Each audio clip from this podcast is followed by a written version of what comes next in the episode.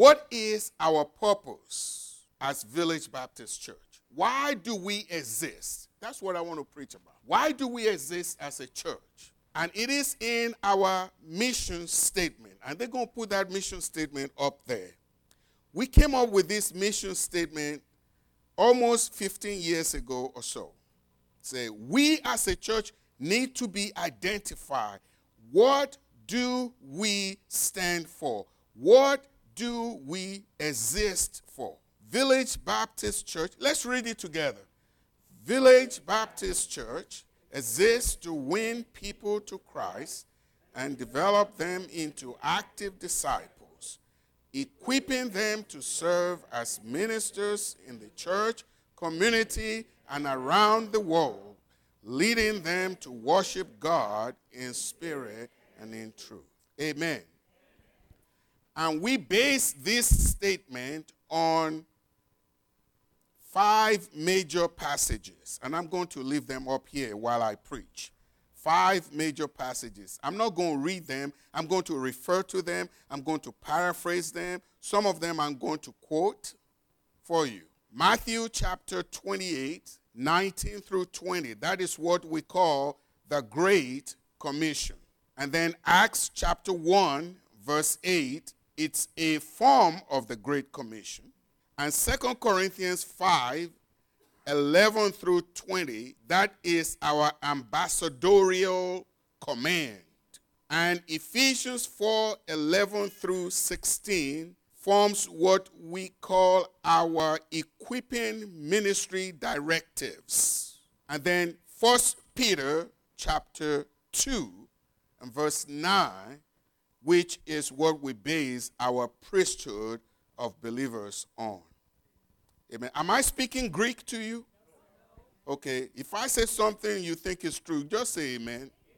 Okay? Uh, don't just look at me because I think I'm saying nothing. Okay. So this is our mission statement. This is our mission statement. This is what we are about. This is what our mission is. If you're looking for a church and this mission statement, let's put it back up. If this mission statement does not meet what you want, look for another church because you're going to become a problem here. We have a goal, we have a mission, we have what God has directed us to do, and that is what we are going to be about. Amen. If you're just looking for a place to be happy, go to the nightclub. We are about the mission that God has given to us. God says, This is what you're about. We're not about chicken dinners. We're not about fundraising. We're not about all this. We are about the mission of God.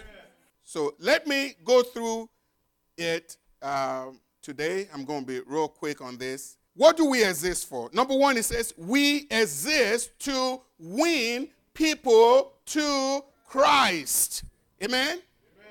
Now, even when you're looking at that, you say, okay, we have the power to win people to Christ. That is not true. I don't have any power to save a fly, and you don't either.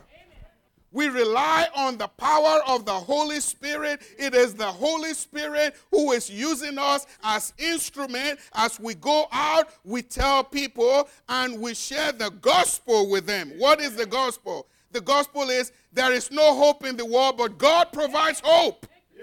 There are a lot of people that will not commit suicide if you just give them hope. What we are about is sharing the hope of Jesus Christ, telling people that God can take you from where you are to where He wants you to be. We're about good news. If people don't want to come to your church, you need to evaluate it very well and see whether you're just talking about bad news. What we share is good. When you come here, when you come into this house, God's house, you're going to hear the gospel. And the gospel is to build you up, not to tear you down.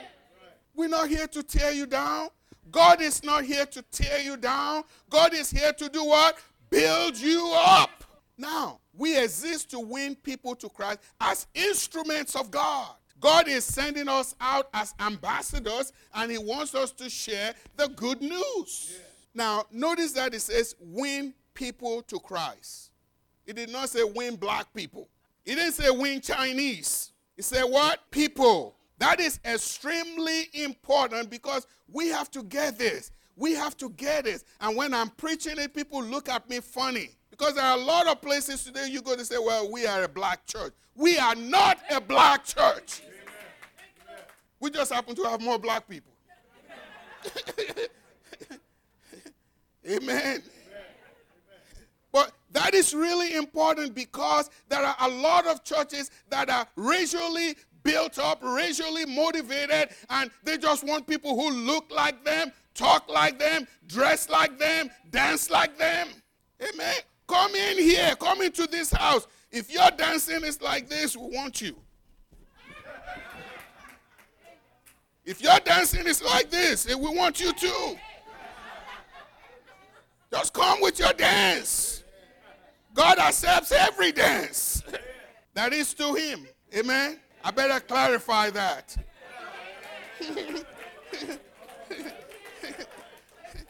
I said, I said dance one time, and somebody came from the congregation and went over and took one of the people in the congregation instead. I said, Oh, you can do that at the club. But we just have to be careful. Be careful in the way we preach the gospel so we are not preaching the gospel to a particular people. There's only one race, the human race. Amen. God is good because He likes all people. Amen. He likes short people like me. Amen. Likes tall people like Etienne. Amen. My son and his family have been with us for over a week now, and uh, he's been working me out for two days. Not just me, but everybody. Everybody in the house. Yeah. We're going to add uh, Deacon Matthews to our group tonight. Amen. Be working us out. And he said, Dad, you can quit anytime you want. I pretty much kind of carry through, but you know, every now and then I just say, okay, that's it. I'm done. But you know, the thing about it is, it's amazing how he looked at us, you know, me with my big stomach and everything. He didn't say, I don't want you. You out of shape. He took all of us. Those who can do 30 push ups and those who can only do five. Come, work out, do this, you get better. Some of you are laughing at me. But, but that is the way we need to look at the world. There are so many different people, different skills, different abilities, different colors. God says we are all the same. Win people to Christ. Do you know why we ought to win people to Christ? Because our message is not color coded. It is not culturally biased. Win people. And then he says, win people to Christ. He didn't say win people to Village Baptist Church. We want them here, but what is the most important is winning people to Christ because the world is on fire. And the house is on fire. If you pass by a place where a house is on fire and you have a ladder to save somebody, you're going to put it by the window and say, Come down. Get out from danger. That's what we're doing. People are burning up because we're quiet. People are dying because we say, well, he's not my color. Say, win people, but win them to me, win them to Christ. And secondly, we exist to develop the people into active disciples. Amen? Amen. Now, now, I know some of you saying amen don't mean it. You don't mean it. Amen, lights. I know some of you saying amen, you don't mean it. Because I know I've been called a lot of names, except the child of God by people who don't want to become disciples. Do you know that the word Christian is not the word that was used by the early disciples? It was a nickname. The disciples were known as disciples, apostles, uh, followers of the way. They were not called Christians until they got to Antioch. And the people were basically making fun of them. When people come to Christ, they are to be disciples. The word disciple is from the Greek mathetes, and that's where we get our word mathematics from. They are learners, they are followers of Jesus Christ. If you don't want to follow Jesus, don't waste your time coming here. If you're saved and you don't want to follow Jesus, you probably were not saved. Ye shall receive power after the Holy Spirit has come upon you, and you shall be what? My witnesses. You're going to be a disciple. You're going to be a follower of Jesus. You're going to be a learner of Jesus, a learner under Jesus and the things of Christ. And that is why you ought to take your Bible seriously. Amen. I preached for the last four weeks on the importance of the Bible. We are here to make disciples. I am not here to make church goers. Because church goers are they are a problem. I know some of you are here today, and today's probably going to be your last day until December.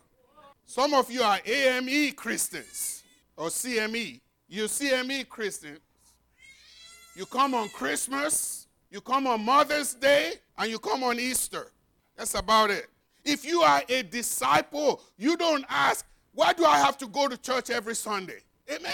If you work for Westamerica Bank, are you going to ask, why do I have to go to work every day? Safeway. Why do I have to go to Safeway every day? You don't do that. Why do so many Christians? Why do I have to go to church?